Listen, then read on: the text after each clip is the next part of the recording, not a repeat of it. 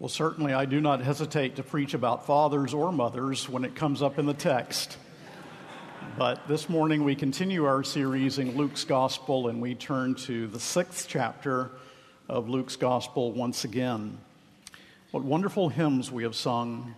The opening hymn, it is thought by some, the words were written by John Calvin. And the second hymn that we sang, another Augustus Toplady hymn. What great hymns he wrote. Now, we've been looking, as we've been working through Luke over these last few weeks, at Luke's version of the Sermon on the Mount, which is a shortened version than the version that we have in Matthew.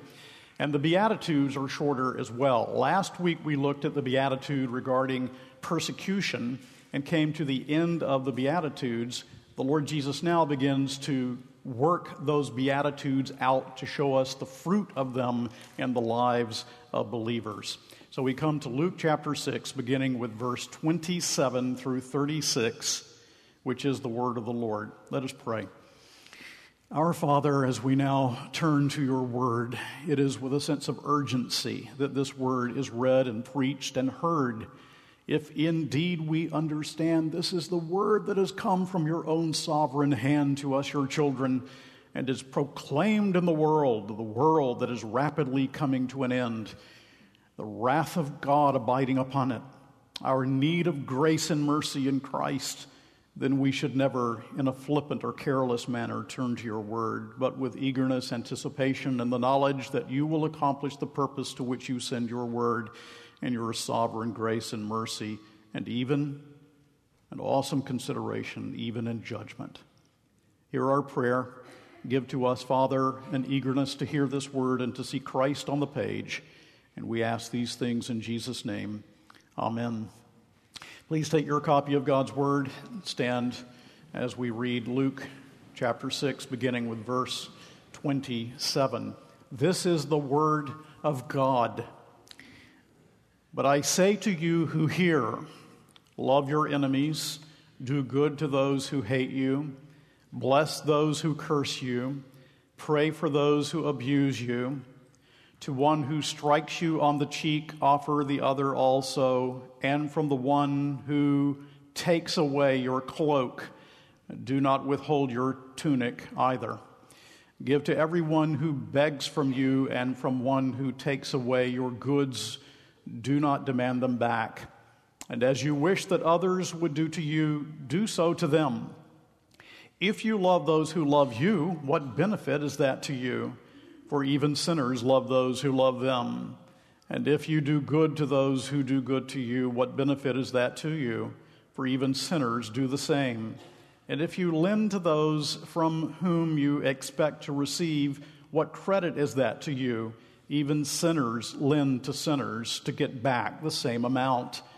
But love your enemies and do good and lend, expecting nothing in return, and your reward will be great and you will be sons of the Most High, for he is kind to the ungrateful and the evil. Be merciful, even as your Father is merciful.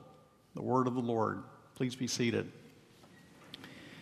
Well, I'm sure that you will agree immediately that we come to another one of those passages that simply turns the world standard on its head.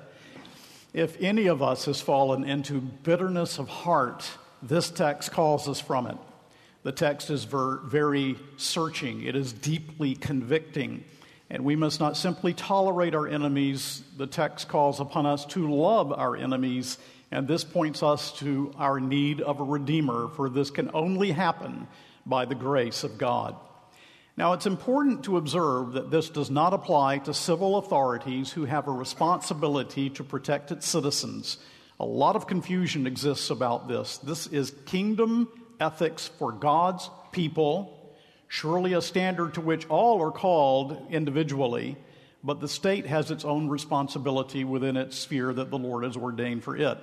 The state has received the power of the sword from God. It is to execute justice, it is to take vengeance. But we are called not to take vengeance into our own hands as individuals.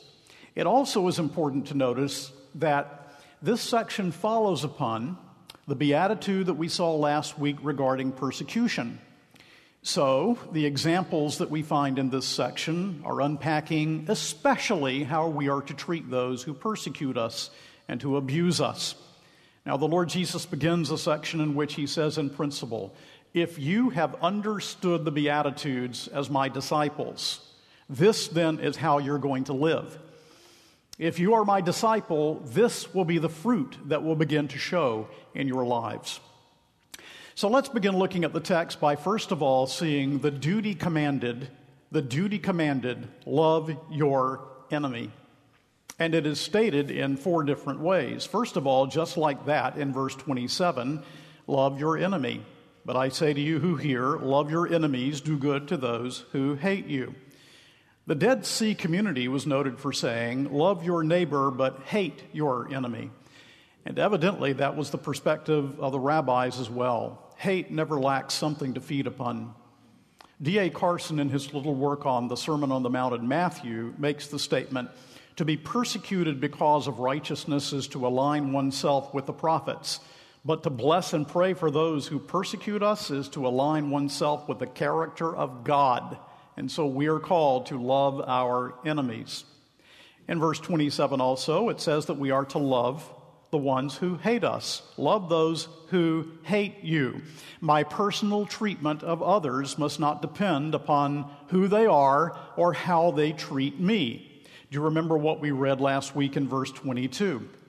Blessed are you when people hate you, and when they exclude you, and revile you, and spurn your name as evil on account of the Son of Man. And now the Lord Jesus says to us, his disciples, we are to love those very people who treat us in that manner. But also, we are to bless those who curse us. Again, verse 28. Bless those who curse you, pray for those who abuse you. If my love for my enemy is genuine, it will show in concrete ways. Love shows in deeds, it's not passive, it's very active. And we are to pray for our abusers, according to verse 28. Can you think of a greater way, a better way, a more important way to bless those who curse you than to pray for your abusers? Do I, do you sincerely pray for your abusers? Why pray for your enemy? Because it honors God, because our enemy needs it, and because prayer for our enemies reflects the same attitude toward others that the Lord Jesus showed when he was merciful to us when he died upon a cross and cried out, Father, forgive them, for they know not what they do. In Romans 5:10 we read, "For if when we were God's enemies, we were reconciled to God by the death of his son, much more being reconciled we shall be saved by his life." Now we cannot save our enemy as only God himself can do. But we can get upon our knees and we can plead before the Lord to save our enemies and to bring them to salvation. In prayer, we see our enemy's doom. We see where he is going. We see the awful wrath of God under which he finds himself because of his rejection of the Savior and his unbelief. And we also see what we deserved had it not been for the intervention of God's grace in our lives. And we cry out because of these motives for mercy upon our enemies. So, the duty to love my enemy means that I will not have ill will toward him, that I will not take pleasure when ill befalls him. Proverbs 24 17. Rejoice not when thine enemy falleth, and let not thine heart be glad when he stumbleth. It means that I wish him well, I wish the best for him, salvation in Christ, and it means that as providence gives to me the opportunity I do good to my enemy. Galatians 6:10 As we have therefore opportunity let us do good unto all men especially those of the household of faith. Now in this way the Lord Jesus unpacks for us what it means that we are to love our enemies. But he also gives four illustrations regarding our call to love our enemies. One is that we are to offer the other cheek. Verse 29 To the one who strikes you on the cheek, offer the other also. Now, in the ancient world, a chief insult was administered by striking the cheek with the back of one's hand. The point here then is simple be willing to bear personal insults for the sake of the gospel. 1 Peter 2:23 When they hurled their insults at him at Christ he did not retaliate. Martyn Lloyd-Jones gives an illustration in his book on the Sermon on the Mount which deals with Matthew not Luke about the evangelist Billy Bray. He was a Cornish evangelist. He was uh, a British evangelist who had, uh, before coming to faith in Christ, been a pugilist. He had been a boxer. He had been a fighter, and a very good one at that. When he came to faith in Christ and began to present the gospel to others, someone who hated Billy Bray determined that now is my opportunity. And so he came and he began to hit him and to beat him up. Billy Bray's response to him was, I love you and I forgive you, even though Billy Bray could have knocked him out cold. This man who had done Billy Bray this evil spent many days and nights in agony of soul as the Holy Spirit worked in his life, and he was deeply convicted for what he had done. And because of the response, the Christ like response that he had received from this evangelist, Billy Bray, and this man came to faith in Christ. Does this force you to take a look at yourself? What do you see? Turn to Romans chapter 12 while keeping your finger in Luke. And notice what the Apostle Paul says, reflecting these verses undoubtedly and these teachings of our Savior. In Romans chapter 12, beginning with verse 19, Romans 12 19, Paul the Apostle says by divine inspiration, Beloved, never avenge yourselves, but leave it to the wrath of God. For it is written, Vengeance is mine, I will repay, says the Lord. To the contrary, if your enemy is hungry, feed him. If he is thirsty, give him something to drink, for by so doing you will heap burning coals on his head. Do not be overcome by evil, but overcome evil with good. The Lord Jesus also gives another example of what it means to show love to your enemy, and all of these, of course, reflect his culture. Give your shirt with your coat also, verse 29, the second part. And from the one who takes away your cloak, do not withhold your tunic either. So someone sues for your shirt as payment for a debt. You give your outer robe also. Of course, the Old Testament required that this be returned before nightfall, but there was no, no certainty that someone would obey the law of God and do this. The point is, we have no right to hate those who have grievances against us. We must love those who have grievances against us. And then he says that we are to give to the beggar, the beggar who even may be your enemy. Uh, do we turn from those in need whom God in his providence places before us? As Perkins the Puritan said, in the person of the poor, we must consider Christ Jesus and give to them as we would give to Christ. And then he also says, What is taken, do not ask to be returned in cases of deprivation. So you see the point, don't you? We are to actively demonstrate our love for those who hate us, despitefully use us, persecute us.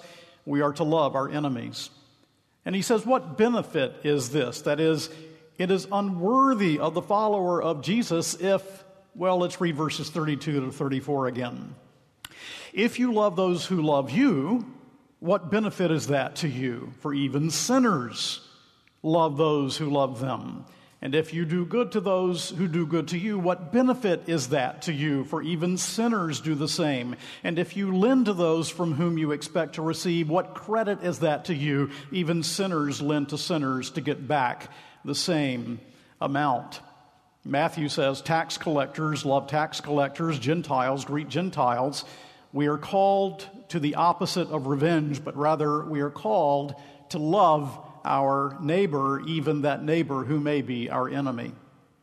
Now, of course, Jesus speaks in hyperbole in the Sermon on the Mount.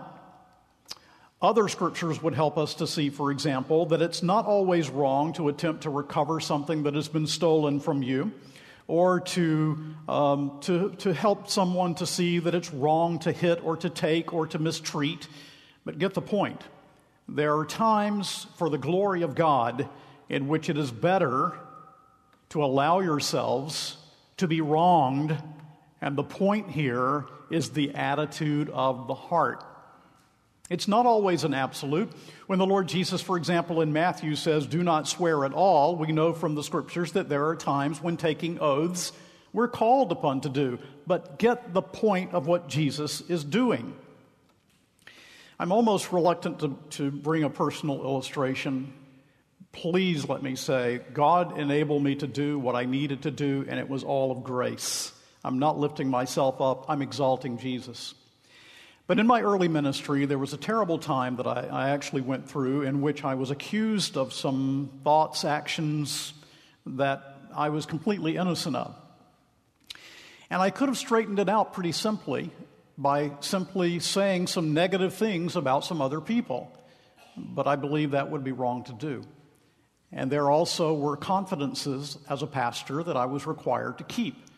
And so I determined that I would say nothing and leave it in the hands of the one who judges justly.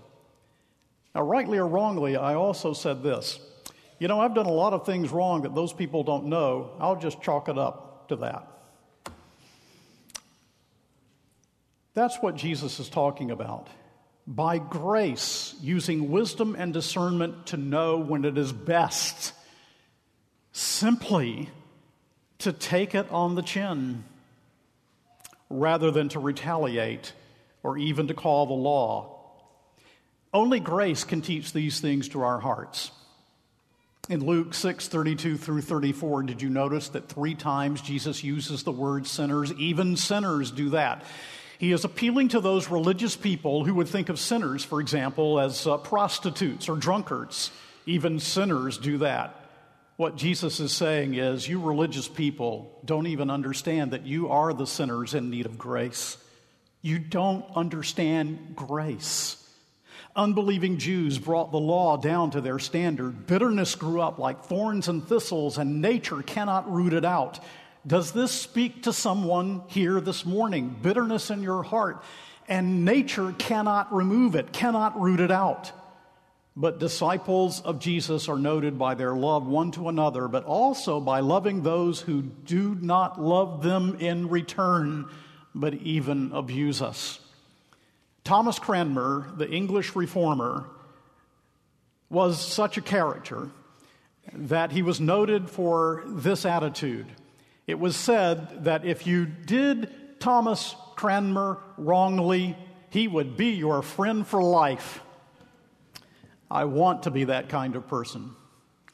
Listen to the Heidelberg Catechism, one of our Reformation catechisms that actually has confessional status in many reformational churches, reformed churches.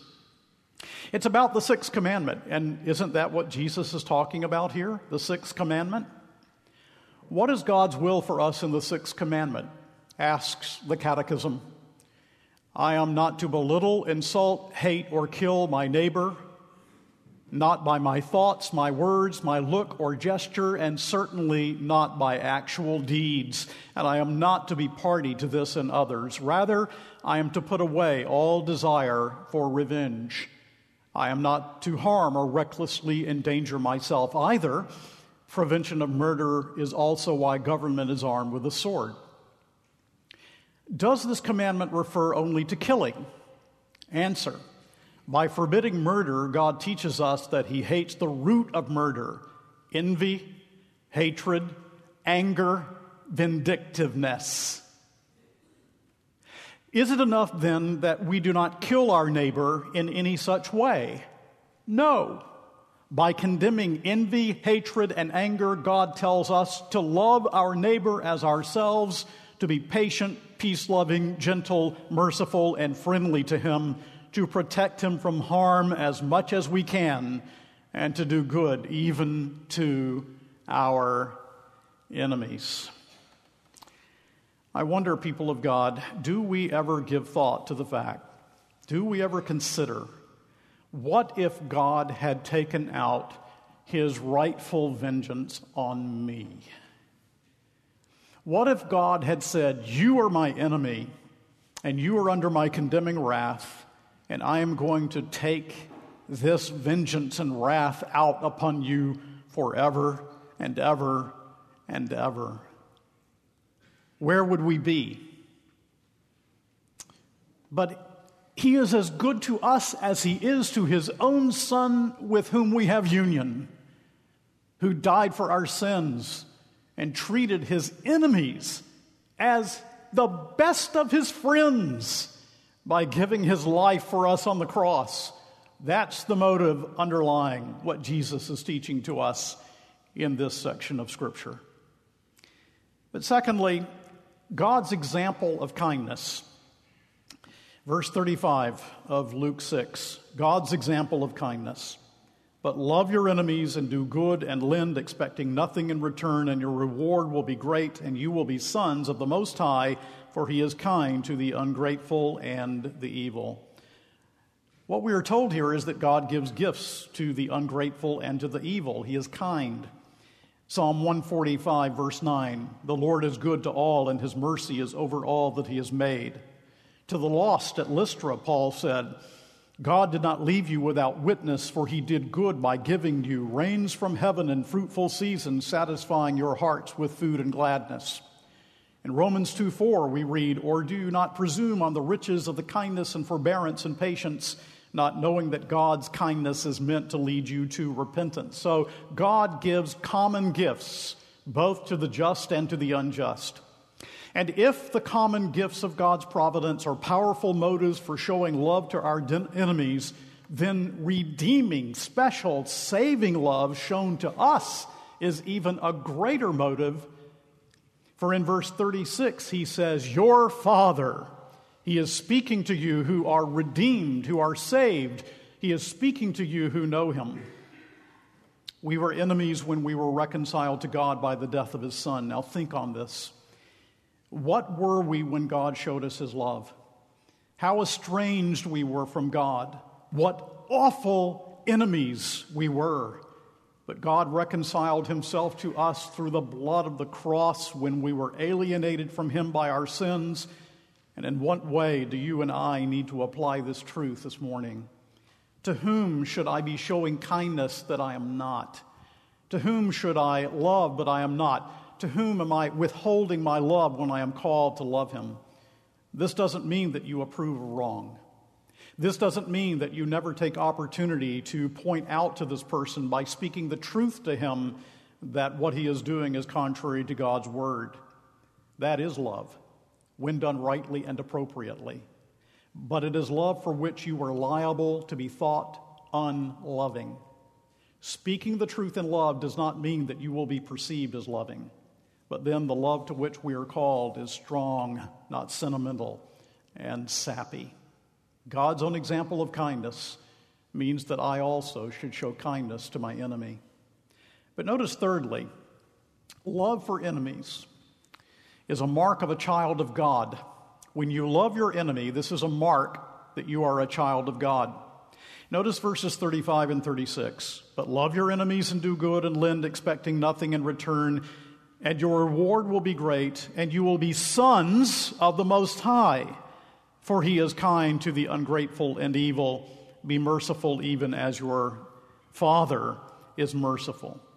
So it's important to understand what this love is that we must show to our enemy. For example, we have imprecatory psalms. Do not be silent, God, or unresponding. You know those psalms. Do not I hate them that hate thee? In the New Testament, in Acts 8:20, Peter says to Simon, "By money perish with thee." Harsh words. In Acts 23, Paul says to the priest, God shall smite thee, thou whited wall. In Galatians 1, he calls anathemas, curses, upon those who do not preach and teach and believe justification by grace alone, through faith alone, through the work of Christ alone. In Revelation 6, the martyrs cry from under the altar, How long, O Lord, holy and true, dost thou not judge and avenge our blood on them that dwell on the earth? And they call for vengeance. Now, how do we relate these passages to our duty to love? Well, you may not delight in your enemy, but you want what is good for your enemy. But more than that, you want what brings glory to God, and you want what is for the good ultimately of His church. All of these things are in the mix of our hearts as we think about this subject. For example, feeling moral outrage when criminals escape human justice is a right feeling. Proverbs 17:15, acquitting the guilty and condemning the innocent, the Lord detests them both. Or let me give you another example. Say someone breaks in your home and you protect your family and you overcome him and turn him over to the law. It's right to desire that justice be done. It's right to desire that he not be allowed to do such a thing again. But if you later see him in genuine need, what is your call? Your call is to help him. Because you will begin to understand the gospel in such a way that you can use those old words as your own. There, but by the grace of God, go I that I also, were it not for God's grace, could have done the very same thing. That I also, were it not for God's grace, could have hated my neighbor, could have stolen, could have murdered, could have done that evil and awful thing. How powerful it is when we ask the question, What is it that makes us different than others? And the answer is not that somehow we were better, or we were natively good, or we were unfallen when others were fallen. The answer is God chose to show grace, mercy to my life. That's the only thing that makes me different. It's the only thing that helps me now to love my neighbor and my enemy, even as myself. And so there are many complex motives in the Christian's heart, not easily sorted out. There is a legitimate desire for justice when injustice is done. And at the same time, there is a desire to show mercy because God has been merciful to us. And that's because we live between the times, between the ascension of Christ and his return. But when he returns, he returns in flaming fire, taking vengeance on them that know not God and obey not the gospel, and justice will be done. Leave it there, leave it in his hands. So you see, Christian, your life and mine must be like a piece of paper. And you take that piece of paper and you hold it up to the light, and there's the watermark. And the watermark that is seen is the watermark of grace and of mercy and of peace. And it should be clearly read by the world when they see our lives. Doing good to your enemy doesn't make you a Christian, but it is one way that your true faith in Christ will manifest itself. George Wishart, the Scottish martyr, kissed his executioner and forgave him before he was executed. Thomas Boston said, Men do not love God truly who cannot love men for his sake. We must love our friends because they love us, but the great trial is in the love of our enemies, where we cannot fetch the arguments for loving them from ourselves, but from God. If we love not our enemies, we are not like God, and if we be not like Him, we are not His children.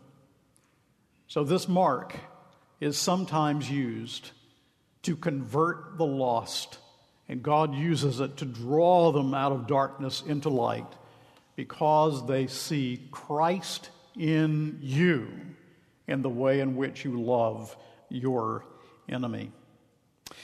Young people and children, you may not know the name Richard Wurmbrand, but your parents do and your grandparents. It's a name you should know. He was a Lutheran minister who was Romanian, and during the communist occupation of Romania, he was treated in such ways that I dare not describe it from the pulpit. It was a truly horrendous, horrible thing that was done to this man. And if you've heard of the Voice of the Martyrs, he is the one who was the founder of Voice of the Martyrs.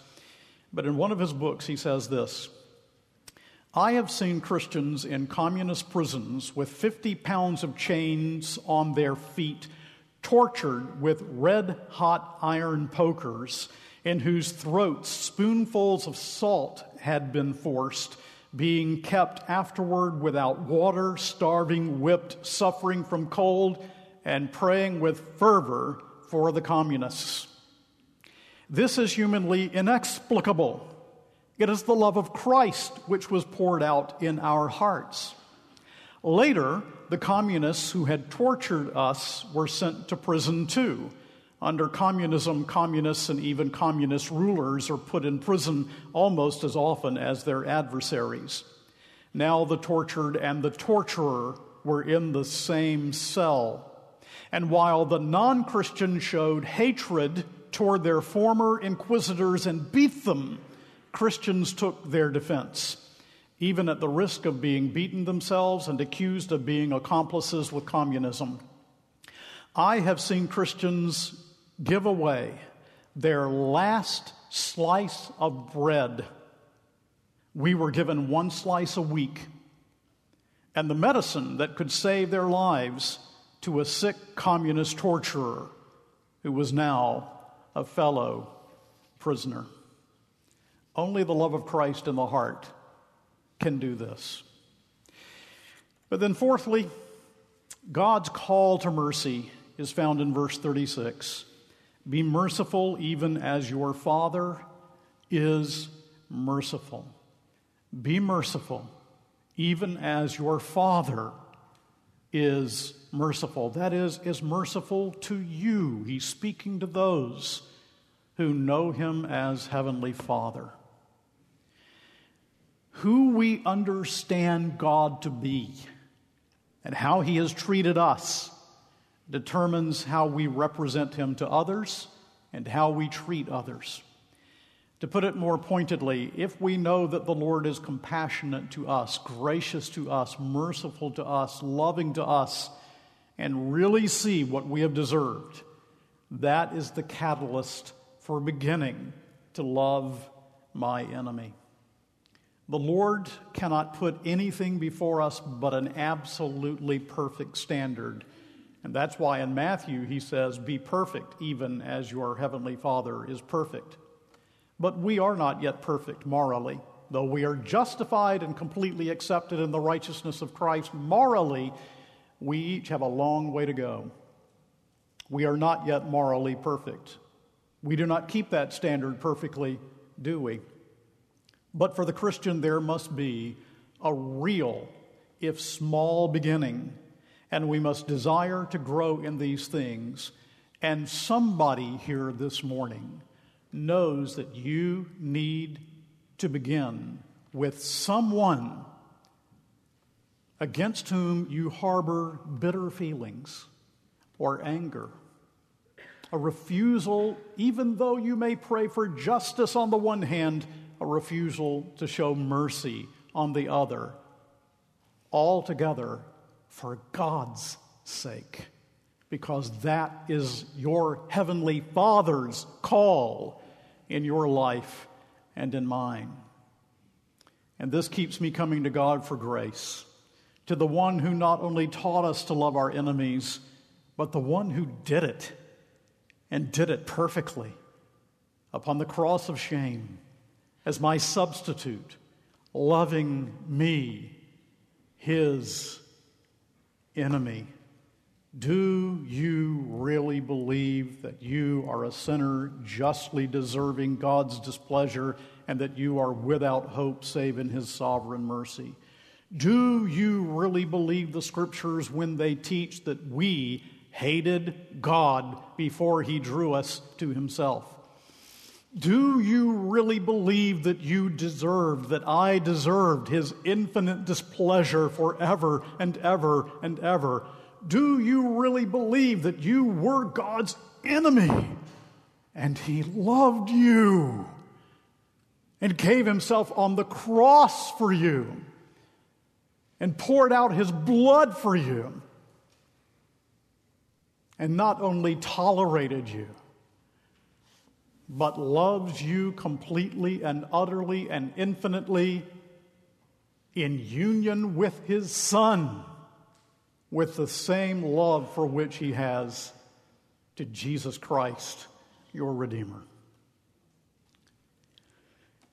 Did you notice in verse 27 how Jesus begins?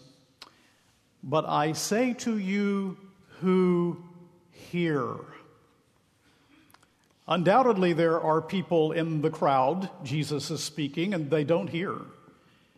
Uh, possibly this morning, there are those who are here in this service of worship and you do not hear because only God can make you hear. The natural man does not comprehend the things of the Spirit of God because they are spiritually discerned. And if you are in darkness and do not know Him, you don't hear it. You may understand the words, but you do not hear it in the heart. To those who hear, to those regenerated, to those who believe, to those who are truly His disciples, He is speaking this morning. To those who hear, and he says this We Christians are to love our neighbors, even our enemy, for God's sake. Everything must be God centered. Everything we do must be for His glory. You will not be able to pull up motives from within your heart to love your enemy. The motives come from knowing God. The antithesis must be sharp. That is, the difference between the church and the world, the Christian and the world must be sharp. And we want everything we do to be guided by God's word, and we want to act out of the principle of regeneration even when we are opposed by the world, that they may see that we are born from above.